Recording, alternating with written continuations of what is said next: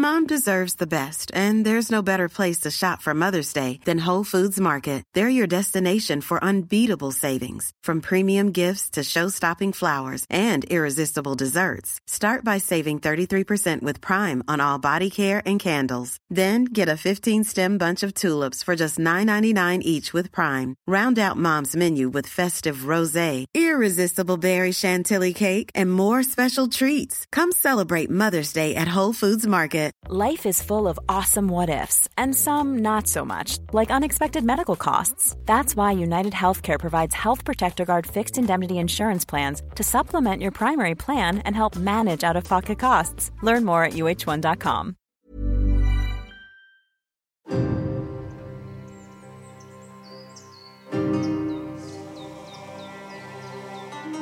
The year is 1028. The place, Normandy. An illegitimate son is born to Duke Robert I and his mistress Herleva. His name is William, William the Bastard. Seven years later, when the Duke unexpectedly passes away, rival factions in the Norman aristocracy vie for control, doubting William's legitimacy as Robert's heir. But before he's 20 years old, William has fought tooth and nail to establish his authority over the duchy, earning a reputation for his unyielding spirit. With each and every victory, he solidifies his grip on Normandy. But his eyes are set on a greater prize. When his cousin, King Edward the Confessor, dies childless, William sees the throne of England as his birthright. One man stands in his way Harold Godwinson, whom Edward has named as king on his deathbed. William builds a large fleet and sets sail for England. The year is 1066. I'm Dr. Eleanor Janega, and this is Gone Medieval from History Hit. In the third episode of our special series examining the build-up to the Battle of Hastings, I'm joined by Judith A. Green, the Emerita Professor of Medieval History at the University of Edinburgh. Her books include The Aristocracy of Norman England, Forging the Kingdom Power in English Society, 973 to 1189, and most recently, The Normans Power, Conquest, and Culture in 11th Century Europe. So there's no one better to talk to about William the Conqueror, a man who defied his inauspicious beginnings and changed the course of English and European history. Judith, thank you so much for being here. I can't think of anyone better to pick the brain of about William the Conqueror. But I think that before we bring William out into the light, a lot of the big ways that people think about him is so here's a man, he shows up, he conquers England, but he comes from an incredibly complex court situation in Normandy. Is that correct? That's absolutely right. He was a survivor. He lost his father when he was seven, eight years old he wasn't born of a legitimate marriage. People were killed in his presence as he was growing up, and he had to fight to survive, basically. So I suppose it's little wonder then coming out of a milieu when you're seeing murder in front of you, you know that you're in an incredibly complex situation, or at the very, very least, nothing is ever promised to anyone who is illegitimate. So he's got a kind of necessarily violent path in front of him if he wants to be a, any kind of ruler. Absolutely right. And the other complication was not only did his father not marry his mother in a Christian marriage ceremony, but his father may have murdered his own brother to get to be Duke of Normandy. So already there was murder and violence going on in the background. Latest thinking is to downplay this rather a lot and say that it was all over quite quickly and so on. But I think it must have been a very traumatic childhood. Is this, you know, normal from a Norman court perspective? One hears about fratricide and these sort of things earlier in the medieval period, rather a lot, you know. As a Czech specialist, you get this kind of thing in the ninth century, for example. But really, in the 11th century, is that common for Normans? I don't know. There has been a certain amount of discussion about this because enemies of the victors seem to disappear at very convenient moments. So here is the thinking that some of the later chroniclers suggested poison, but the bottom line was Robert's elder brother, i.e., the uncle of William the Conqueror, disappeared quite conveniently quickly And although he left a son, the son was put into a monastery. So Robert the Devil has a clearer path. But obviously, any of these contested successions involve claimants who are born of legitimate Christian marriages fighting their corner. And that was the thing that William the Conqueror had to deal with as he was growing up, that there were other adult males around who arguably had better claims to be Duke of Normandy than he did being Duke of Normandy is a rather big deal, isn't it, as well? I mean, I think that we tend to forget that now, and completely understandably, you know, ruling a kingdom has a different level of cachet than simply a duchy, but it's very influential. You know, it comes up a lot in French politics and continental politics uh, more generally, but it's nothing to sneeze at, I suppose, is what I would say, yes? That's right. And the Normans were very keen to emphasize that themselves and began to call themselves dukes rather than counts, which is what they had started out as. So this was a sign of their ambition. And that is one thing you can never fault William the Conqueror for his ambition right from the word go. And I suppose this is a really great opportunity almost falls in his lap, which is the succession up in England. And now he has a very vague claim to the throne, right? It's not from absolute whole cloth that he invents this claim. Is that that's accurate? Yes. That's right. King Ethelred, the Unready, had married as his second wife a Norman, and that's where William the Conqueror's claim from. But the bottom line was it was a horse race in the 11th century. There were different runners and riders. There were a whole group of Scandinavian claimants because King Canute had come and taken over. There were also representatives of what you might call the old royal line going back to King Alfred. There was a chap called Edgar. And even the Norman chroniclers accepted that he had the best claim hereditarily in 1066 and said, you know, it was not surprising that the English would have preferred one of their own. So Harold Godwinson coming forward and taking the throne has basically no hereditary claim at all. And I guess William the Conqueror's thinking is that if this is going to be a contest between Norwegians, Danes, Anglo Saxons, he was going to be in there and he was going to win it. Fair play to him. He managed to do that, right? I think that this is such an important point, you know, because I think we have a tendency to relate to concepts of monarchy from this early modern standpoint of, you know, God given right to rule as though everything is preordained. And that's not necessarily a medieval way of looking at things. I mean, sure there are hereditary claims that are made. They're not completely out of left field at all times, but sometimes it's just, well, who showed up first with the largest army? I mean, apologists for Harold Godwinson say he would have made a great king. He was promising to do all the things that kings promised to do at their coronation. And had he beaten William, he would have been an English king. But the bottom line is, he could not claim to be king by blood. And William the Conqueror made jolly sure he was going to be crowned quickly in Westminster Abbey. And once he's crowned, then he has the support of the bishops, well, most of the bishops and abbots. And that's very important in England. So I suppose backing up a little bit, we see William. He is from a situation where he's used to fighting to put his claims forward. Clearly, he has a fair amount of military support behind him. He sees that things are a little bit rocky in England. But this doesn't necessarily translate to, oh, and now I'm going to go over there and do that immediately. Just having the potential to do that isn't something that everyone necessarily would act upon. So there's something kind of in William. Yeah. And I think here the visit to Normandy of Harold in 1064 was a turning point because there's all sorts of stories around why Harold ended up in Normandy and whether the story told on the Bayeux tapestry is actually the way it was. But it was a public recognition by Harold in front of other people of some kind of acceptance of William's overlordship.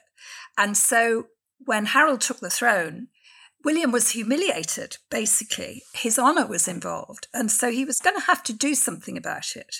And I suppose the other point is you were saying about resources if you're the leader of a war band, you have to keep providing the goods. I mean, it's sort of like a mafia situation. You have to reward loyalty. And William had this card round him of people who'd fought alongside him for 20 years. And it was they who were the great the initial stages of the conquest anyway. This makes sense because it becomes almost a land grab once you get into it. The way that England is carved up, various duchies are kind of just handed out. And I suppose that it's worth almost just rolling the dice, even if you don't have conceptions of honor built into it, which obviously we do at this point, and honor being a great big deal for medieval people. But there is also, you know, when there are these many moving pieces, I would say, and this many people who are looking at it, you may as well just kind of throw in death's on the line. I'm not saying that it isn't, you know, it's not completely frivolous, but if you have a lot of people to provide for, someone's got to pay for this, yes? Absolutely right. And this, I'm sure, is a very strong motivating factor. The sense that he thought he'd had a deal with Harold, which probably ran on the lines that Harold would help him to become king, or at least Harold would marry a daughter of William and be his second in command in England. And this had been totally sideswiped by the fact that Harold took the throne within days of Edward the Confessor's death. So William would have lost a terrific amount of face in that situation. And I'm sure, in that sense, the chronicle's are right. He began planning for war straight away. So it's a provocation. And he'd done it in Maine. I mean, Maine, two or three years earlier, was almost like a dummy run for England. It wasn't a kingdom, it wasn't nearly such a big proposition. But again, on the basis of some kind of hereditary claim, he was beating up his neighbours already. So England was a great prize. England was very wealthy there's just endless land. You have a big wool producing kingdom, which is nothing to sneeze at in the medieval period. I mean, it's the equivalent of a taking over, I don't know, an oil nation now, you know, in terms of how important wool is. And I'm a big defender of the wool industry. So you see the kind of plan go into action. You can see why there are provocations.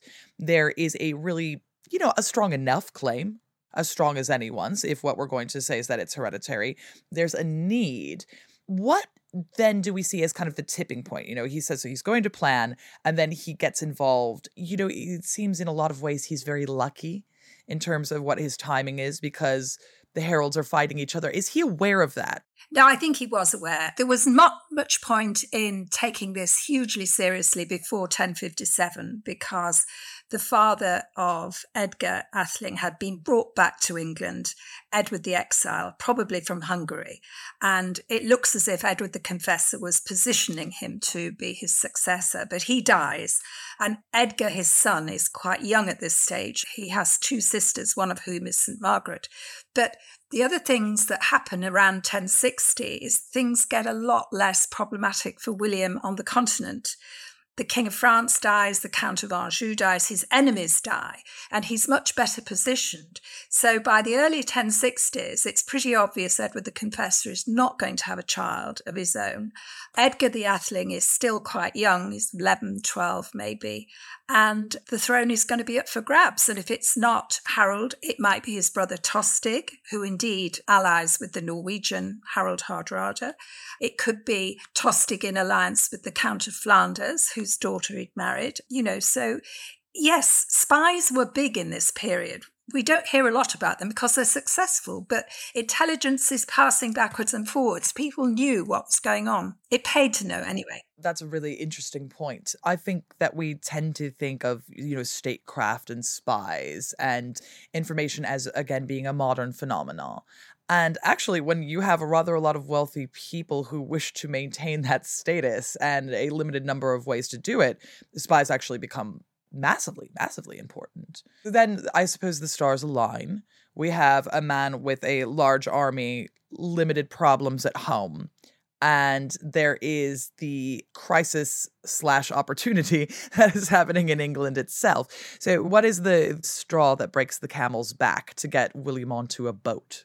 Well, I think it's there right from the start. The tapestry shows with the coronation of Harold that there are ghost ships in the bottom border of the tapestries, that the omens are there, Halley's Comet. You know, people knew something was going to happen. And it took William time. That's why it's about six months before he's got his forces together. And then he's waiting for the winds to be right to cross the channel.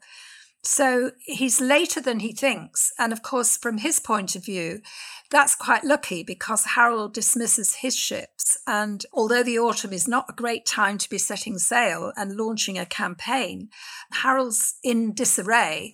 Plus, Harold Hardrada and Tostig are finally fetched up in the north of England. So Harold has decided to go and deal with them. So the south is waiting.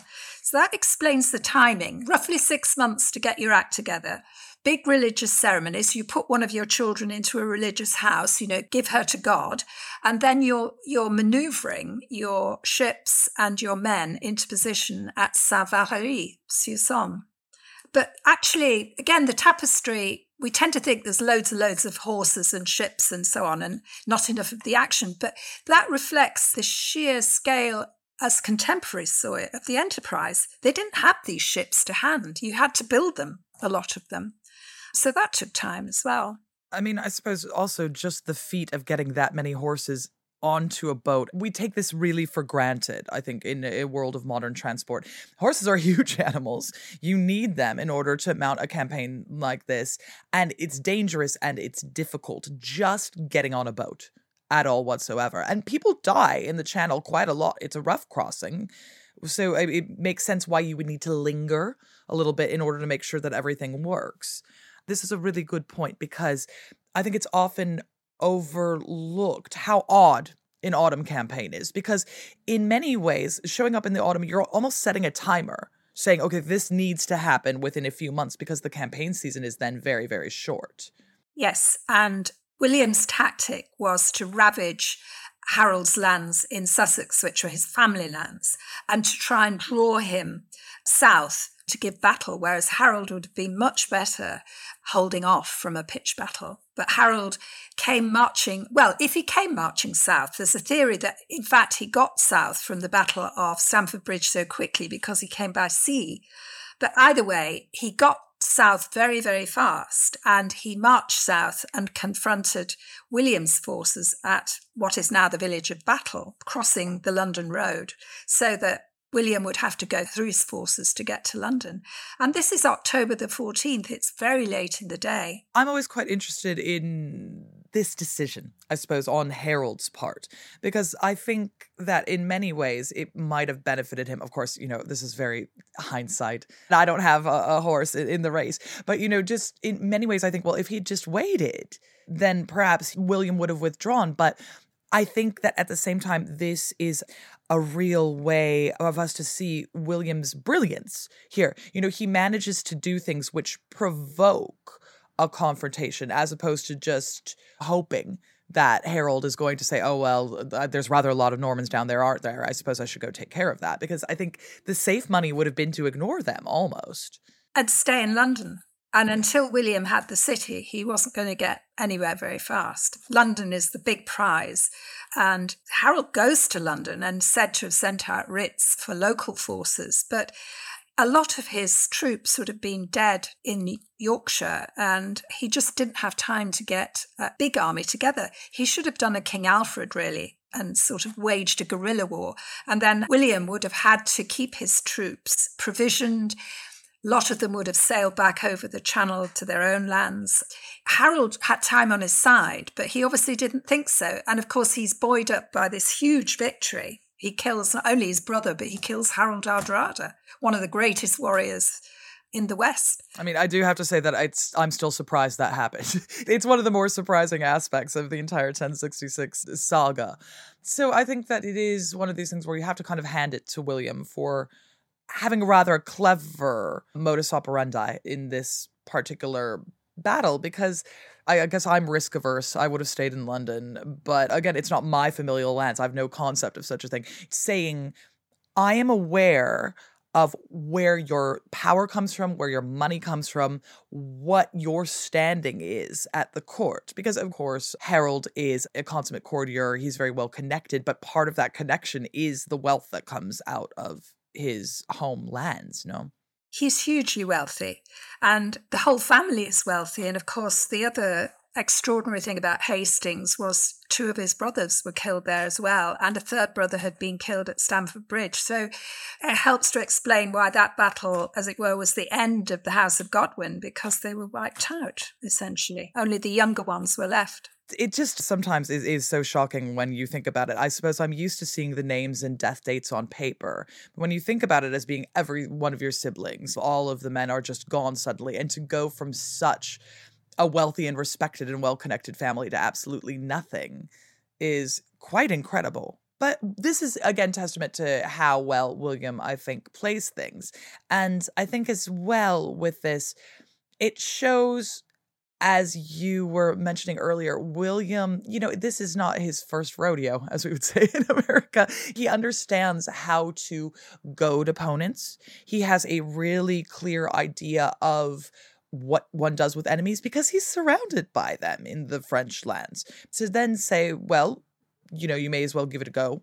In England, he's not coming from nowhere, I suppose. And this is rather a Norman speciality. They are quite good at starting fights in, in clever ways and getting everyone onto a boat and bringing an army over. And I think he's no exception to this rule. He's no exception. He was a quite extraordinary warrior and he was a brutal warrior but he was exceptional. And of course, you know, the stories gathered around him at Hastings that three horses had been shot under him like a cowboy. And at one point, people thought he'd been killed and he raises his helmet. That's another famous scene from the tapestry saying, It's okay, lads, I'm still here. He was at the front of his troops.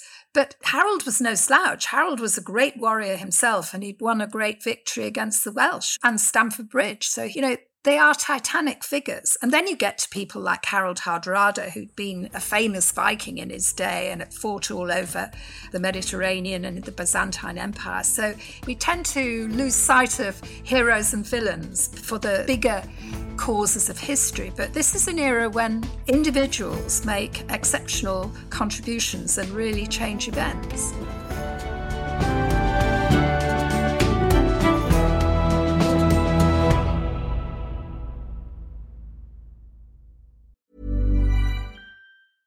Mom deserves the best, and there's no better place to shop for Mother's Day than Whole Foods Market. They're your destination for unbeatable savings, from premium gifts to show-stopping flowers and irresistible desserts. Start by saving 33% with Prime on all body care and candles. Then get a 15-stem bunch of tulips for just $9.99 each with Prime. Round out Mom's menu with festive rosé, irresistible berry chantilly cake, and more special treats. Come celebrate Mother's Day at Whole Foods Market. A lot can happen in three years, like a chatbot may be your new best friend. But what won't change? Needing health insurance. United Healthcare Tri Term Medical Plans, underwritten by Golden Rule Insurance Company, offer flexible, budget friendly coverage that lasts nearly three years in some states. Learn more at uhone.com. Many of us have those stubborn pounds that seem impossible to lose, no matter how good we eat or how hard we work out. My solution is PlushCare PlushCare is a leading telehealth provider with doctors who are there for you day and night to partner with you in your weight loss journey. They can prescribe FDA-approved weight loss medications like Wegovy and Zepbound for those who qualify. Plus, they accept most insurance plans. To get started, visit plushcare.com slash weight loss. That's plushcare.com slash weight loss.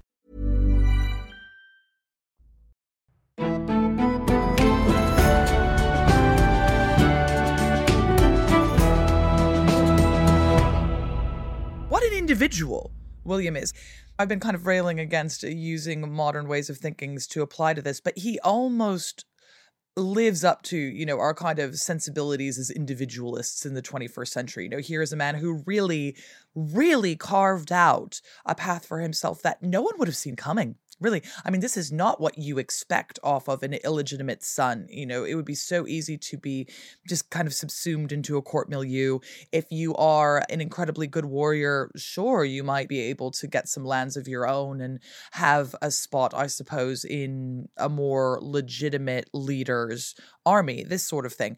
But to make yourself into this battle hardened leader that is really seen as a potential duke is absolutely it's such a feat i suppose You do get very interested in charisma when you're reading about these people, whether it's William the Conqueror or Robert Guiscard in Italy or Bohemond on the First Crusade.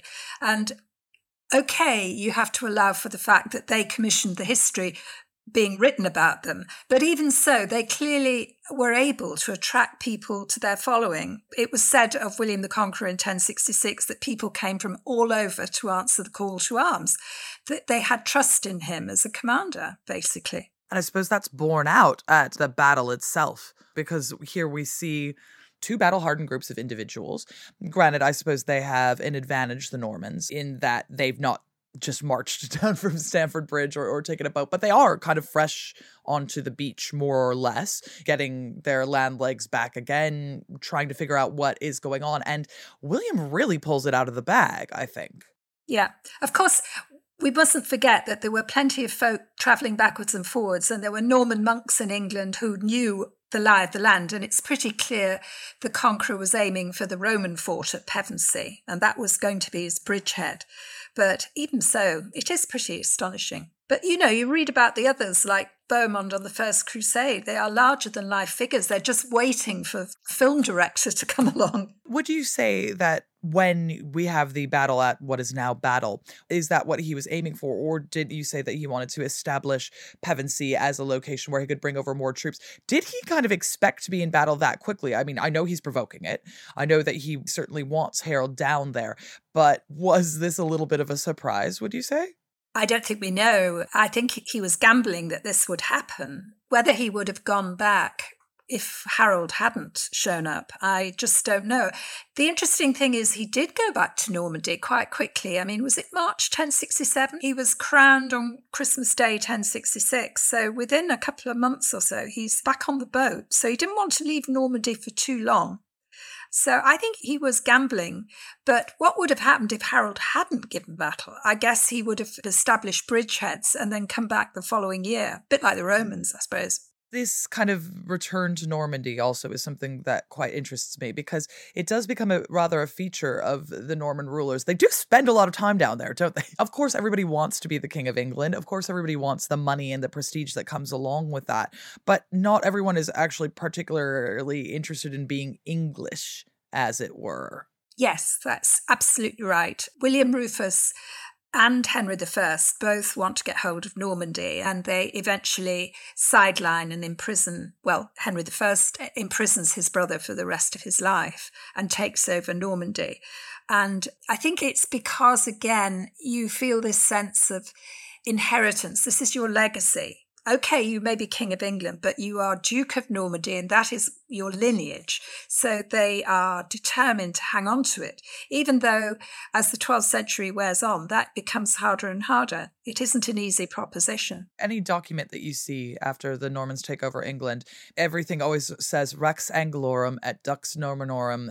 So, you know, the King of England and the Duke of Normandy. And of course, being king comes first because that's all the kudos, right? That's all of the cachet that comes along with that. But these are people who see themselves as being Norman. These are people who see themselves as being stewards of a particularized culture. And that has huge ramifications for the English when William takes over as a result. Yes.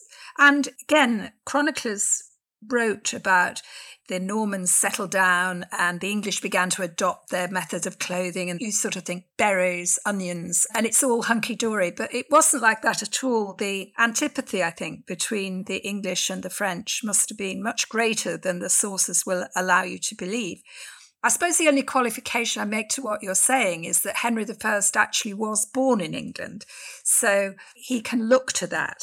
Rufus was born in Normandy one of the things that I'm always quite interested in in terms of what William does is not just his military prowess and his ability to actually fight these battles and take over, but it's the cultural signifiers he then imports as well. An entire new vernacular of architecture. Really, if he goes back to Normandy, certainly that's true, but there are rather a lot of Normans suddenly in Essex and Sussex and ruling quite in micromanaging ways, being on the ground. And he understands these things.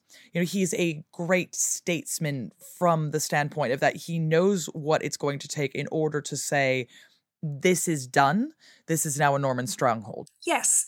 And I think one of the most extraordinary things about William the Conqueror is this decision in Christmas 1085 to order the Domesday Inquest, because nothing has been done like it since. And when it was tried in 1966, it just didn't happen. And this staggering amount of detail. And that was William the Conqueror. Okay, you can look for precedents in the kind of documentation that pre existed, but even so, it's a terrific achievement. He's quite an old man by now. But the ability to, as you say, see the bigger picture. I mean, when he goes for long periods to Normandy, he has to rely on people. He can't micromanage. He has to trust his brothers and his friends to get on with the job. And all sorts of things happened that he didn't like. But at the same time, the vision to say, okay, now let's find out what we've actually done because I want to tax you even more and get more out of you. And you order the Domesday inquest. I often am very thankful that he did because what a document. You know, I don't think there's a single medieval historian that hasn't used it at some point, just when we want to get an idea of what any country might look like in the hinterlands. You know, saying, okay, well, this is an average village. What would that mean? We can apply that sort of across the continent. And it's such an incredibly forceful document. I often wonder how a list of how many horses people have can be as interesting as it is, but it gives such granular detail and such a wonderful way for us to truly understand what's happening on the ground for average people. And also, I always have a giggle when I think about these clerks going round and they're having to write things down in Latin and they probably speak French. But the folk who show up are speaking English and saying, well, there's five horses and three peasants and yes, there's a bill and so on and so forth. And so you get these efforts you can see in Domesday Book where they're actually trying to get their heads around vocabulary that they're being told. Rather a crash course, isn't it? Yes, absolutely. And the latest thinking is that it's all done in a matter of months. So it's absolutely staggering.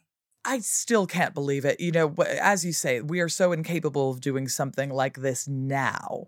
And to think about having the wherewithal in the 11th century uh, to have a real, full bureaucratic rollout of this level is absolutely overwhelming almost you know so this is the interesting thing about william the force of character and charisma to get that many horses on that many boats get that many people across the channel and then to say and now we need some people to do the most boring nitpicky slow count of every single thing in a country where you don't speak the language and everyone is slightly hostile to you.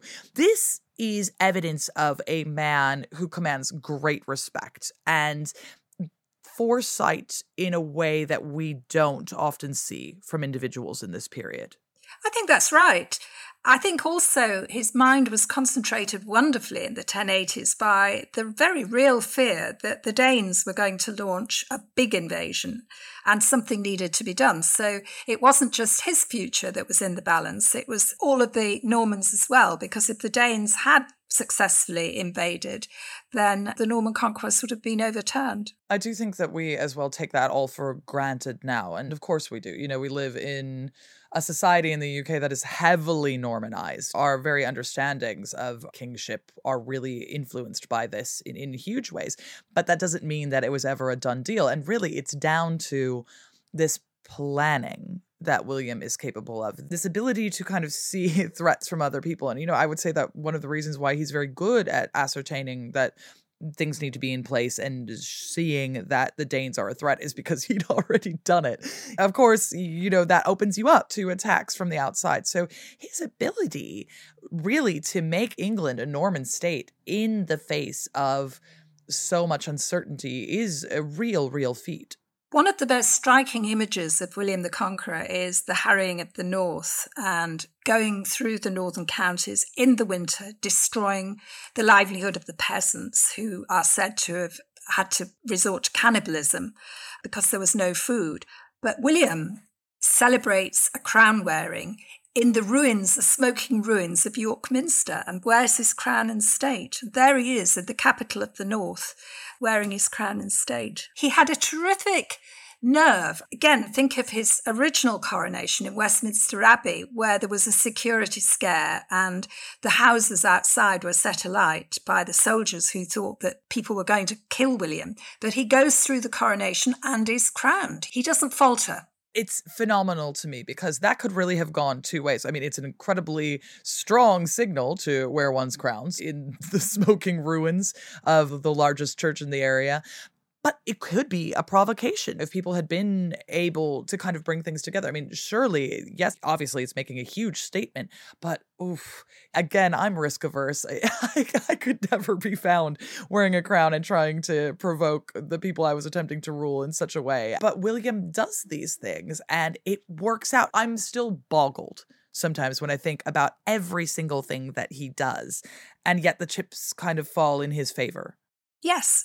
And again, to move the goalposts again, that in the 1080s, the fears of an English king about what the Welsh are up to resurface because Welsh politics are terribly complicated, but there is a decisive shift. So, what does William do? He goes all the way to St David's via Cardiff and probably establishes a castle at Cardiff. Certainly, there's a mint there, but he goes as far as the shrine of St David. So, already he's thinking big. Wales next. Rufus, his son, was said to have thought Ireland next on the list, as it were. You know, they have terrific ambition. Not only do they have this incredible ambition, but they have this real foresight and this understanding of cultural institutions and practices. You know, going to St. David's is a huge statement of intent and fact, and it means that you understand the importance of things to Welsh people. In 1072, he'd marched, uh, well, it was partly a naval expedition and partly a land expedition, but he'd gone up to Abernethy, of all places, off the Biscuits in Scotland, to enforce an over kingship over the King of Scots, Malcolm III, because Malcolm was causing problems marries St Margaret, who we've seen as one of the legitimate heirs of the old royal line and sister of Edgar and so on. So he's not going to mess around with the King of Scots. The King of Scots wants to raid down to Durham and take slaves back, which is what the Scots were doing. Then he's going to be taught a lesson. So William goes all the way into Scots territory to make sure that he confronts Malcolm. So no stone left unturned. it's just incredible. I'm exhausted just thinking about all of the things that William's able to do. And I do think that sometimes when we're thinking about 1066, you know, and we think about all of these huge characters, both the Harolds, everyone who's in the mix, it seems to us almost that William is, I guess, the unfun one. And it's easy to say that because things turned out how they did. We're very aware of him. He's quite brutal in all of these things. But one doesn't have to ever like any king, I think, in the medieval period. That's something that I always say. But good Lord, is he impressive? He's impressive, but maybe we haven't said too much about the brutal side because there's been a certain amount of debate about whether he was exceptionally brutal in a brutal age. And this is a very hard one to call. I think he probably was. He's certainly a very unpleasant man and people feared him. But from the days when he cut off the hands and feet of the garrison at Alençon in Normandy because they taunted him about his mother, he showed what he could do. And again, the idea that you harried the north and you prevented, as it were, ordinary people from surviving the winter months and causing famine, that is not on as far as monks are concerned. This is a bad thing. He was also completely failed in his relationship with his eldest son, Robert, and he called him Bobby Socks, short legs, prawn legs, because he clearly had little legs compared to the size of his body. And he had this sort of brutal approach, even to family life. On the plus side, he was rare in that he's never said to have had any sexual relations outside marriage, because most of these highborn people did. They may have chosen a legitimate wife and then to promote the children of that marriage. But usually they had children outside marriage. Henry I had more illegitimate children than any other English king, for example. But William the Conqueror, no. Whether that was to do with the circumstances of his own birth, he was faithful to Matilda, his wife, but fairly brutal otherwise. Not the kind of dad you would want. no, it's the pettiness that's quite interesting there. And I suppose it makes sense when one considers his own upbringing and the violence surrounding him. I suppose the, the lesson that he took away is that court life is violent and those who deal out the most of it are the ones that win. And I can't say he's wrong. He certainly showed us all. Well, again, if you look at the three sons, the ones who survived, Robert becomes the hero of the First Crusade and is a great warrior, but is damned in the Chronicles because he loses Normandy and ends up as his brother's prisoner.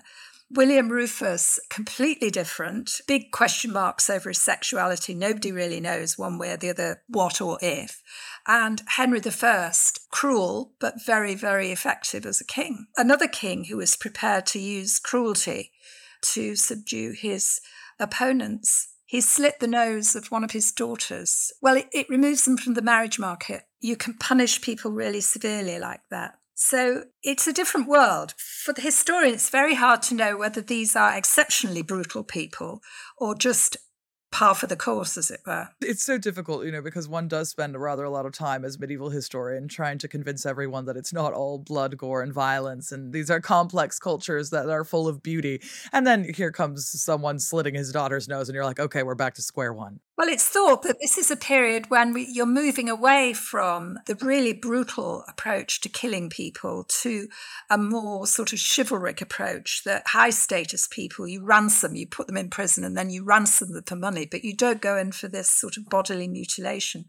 But you still find it with the Norman kings. What a mixed bag. What an incredibly difficult man there's the statecraft and the accomplishments, but just as an individual person, he's so incredibly complex. But I suppose that's what makes him fun to study. Yeah, I'm not sure how complex you had to be in this world, to be quite honest. And older historians used to like to think about the Domesday Survey as if William the Conqueror is some kind of Henry VII with his account books and so on. But you had people to do this for you. And if you didn't like them, you got the next one in line and you gave them plum jobs in the church. So you didn't need to micromanage. You just got on with stuff. I always think one of the interesting questions about these people is how you stop them killing themselves with eating too much. Because telling truth to power, who did it in this period? It was a dangerous prospect. And one of the things about William the Conqueror was he grew immensely fat. Most of them did because, you know, you couldn't say, really, King, don't you think you should be eating something low fat? Again, that's not necessarily the image that we all have of William. I mean, we have this dashing, gallivanting man fresh off the boat on a steed, and not a guy who's mean to his son, who's tucking into his third slice of lamprey pie. And I suppose that all of these things are available to a king if you're successful enough. Yeah. But food is interesting. Clearly, one of the things the Normans did was they jolly well loved exotic. You mentioned lamprey pie, um, but there are other sort of things peacocks, exotic birds. They loved hunting deer for the red meat and so on. And William famously establishes the New Forest as a hunting ground and the forest laws. And this is the thing, right, about William it's not just a battle, is it? There are all of these institutions within England that we have as a direct result of his decisions to go to war. There are entire places that he physically changed the landscape. And so we're all touched by this. Every single person who lives in the UK, we are dealing still with the fallout and the ramifications of what this individual was able to do. And it's a violent legacy, certainly, but one can't say that it isn't a legacy. Indeed. And you only start thinking about what would it have been like if Harald Hardrada and Tostig or Sweyn Estrithson, the King of Denmark, had succeeded. Because what William did was reorientate the British Isles towards northern France and the mainland of Europe and away from the Scandinavian world with apologies to the Hebrides and the Outer Isles, which do remain part of the Scandinavian world. But you know what I mean? The cultural influences are coming from France. So it was a very important turning point in cultural terms. I think, you know, Judith, we're going to have to leave it there because otherwise I'm going to keep you for another hour. But it's so true. You know, this is the story of why, when one talks about the United Kingdom or eh, England at the very least, it's a part of Western Europe and not a part of Northern Europe. That's why we don't speak a Scandinavian dialect. It's such a huge thing to get one's head around. And I think you can't say fairer than that when discussing William. Thanks so much to Professor Judith Green, and thank you for listening to Gone Medieval from History Hit. If you like what you've heard, don't forget to rate, review, follow the podcast, and tell your friends about it. My co host Matt Lewis will claim back the Gone Medieval throne on Friday, and I'll be here again next Tuesday. Until next time.